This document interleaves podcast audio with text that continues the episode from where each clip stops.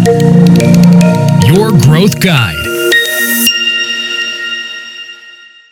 Βρισκόμαστε σίγουρα σε μια εποχή στην οποία πολύ γρήγορες εξελίξεις, πάρα πολλή πληροφόρηση, μεγάλες ουσιαστικές αλλαγές στο επιχειρήν και στο digital marketing έχουν σίγουρα μπερδέψει πάρα πολύ κόσμο.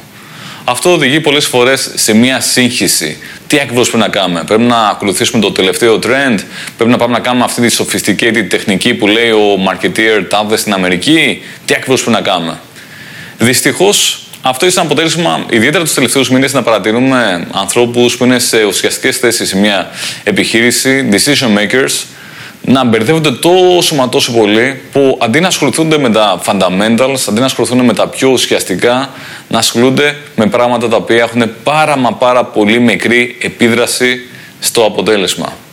Σήμερα λοιπόν θα μιλήσουμε για το Back to Basics. Πάμε λοιπόν να δούμε τα βασικά στο Digital Marketing.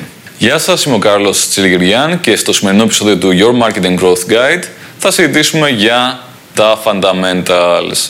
Αποφεύγουμε λοιπόν τα πολύ sophisticated αν δεν έχουμε κάνει πρώτα τα fundamentals. Πάμε να δούμε την περίπτωση ενός ε, site. Έχουμε λοιπόν ένα site εταιρικής παρουσίασης το οποίο φέρνει leads, δηλαδή φέρνει υποψήφιους πελάτες και δεν μας ικανοποιεί.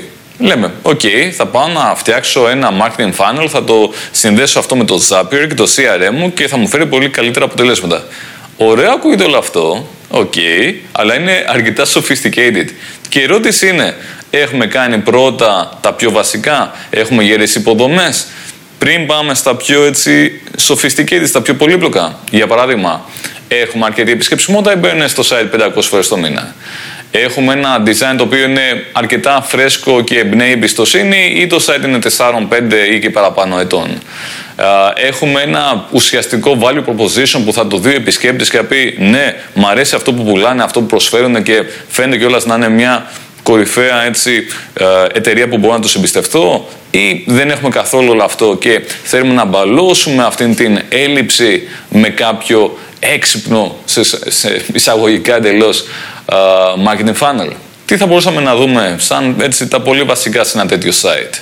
Καταρχάς, ποιους στοχεύουμε, τι τους λέμε, πού τους πάμε μέσα στο site, τι τους προσφέρουμε, γιατί να μας εμπιστευτούν. Αυτά είναι κάποια βασικά. Επίσης, να δούμε κάποια βασικά νούμερα. Ποια είναι τα βασικά νούμερα, επισκεψιμότητα, μετατροπέ. Έχουμε φόρμες, έχουμε τηλέφωνα, τα παρακολουθούμε όλα αυτά, τα καταγράφουμε ή όχι.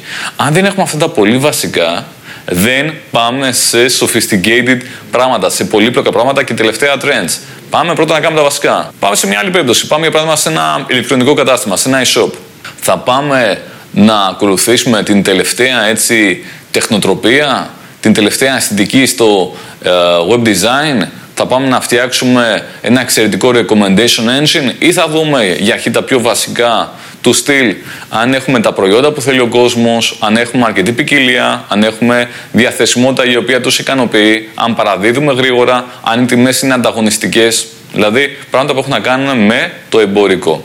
Αν δεν έχουμε λοιπόν αυτά τα πολύ βασικά, δεν θα πάμε να ασχοληθούμε με conversion rate optimization, με recommendation engines ή το εξαιρετικό σύστημα το οποίο χρησιμοποιεί AI και MLP για να κάνει κάτι. Αυτά είναι όλα πάρα πολύ sophisticated.